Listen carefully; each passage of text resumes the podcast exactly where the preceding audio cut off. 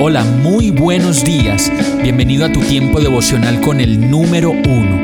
Qué alegría saludarte con la certeza de que Dios está obrando en tu vida su perfecta y buena voluntad, ya sea porque estás aprendiendo de un momento difícil o porque estás disfrutando de su amor a plenitud con paz y tranquilidad.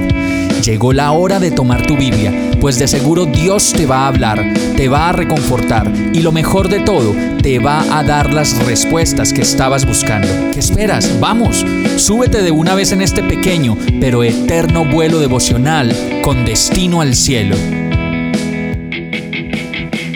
Y el mensaje de hoy se llama Escalada de montaña. Mateo 5:4 dice, Dichosos los que lloran porque serán consolados.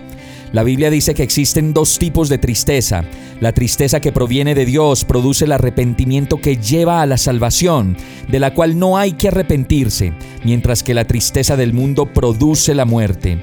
Y esto se refiere al lamento por el pecado, a la tristeza piadosa que produce el arrepentimiento, que lleva a la salvación sin pesar alguno y en la escalada de la vida y el ascenso de la montaña, una etapa más que debemos vivir y experimentar para lograr culminar esta etapa se llama arrepentimiento, pues sin él no podemos seguir adelante y es porque el consuelo es la respuesta al perdón que solo se puede experimentar cuando en realidad estamos arrepentidos.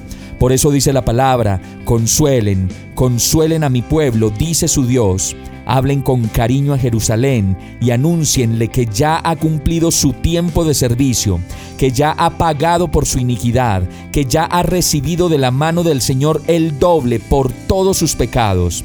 Y este es el premio de montaña que recibimos cuando nos disponemos plenamente y en arrepentimiento a cambiar de vida y a restaurar todas aquellas cosas que hemos dejado caer. Vamos a orar.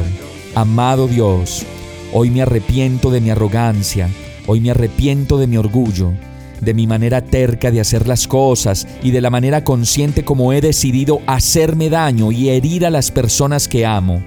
Te pido que me perdones y me lleves de nuevo a tu lado, al lugar en donde puedo encontrar la paz y el descanso que tanto necesito. Gracias por tu gracia y por esta nueva oportunidad que me das de vivir. En el nombre de Jesús oro a ti agradecido y confiado. Amén. Hemos llegado al final de este tiempo con el número uno. No te detengas, sigue meditando durante todo tu día en Dios, descansa en Él, suelta los remos y déjate llevar por el viento suave y apacible de su Santo Espíritu.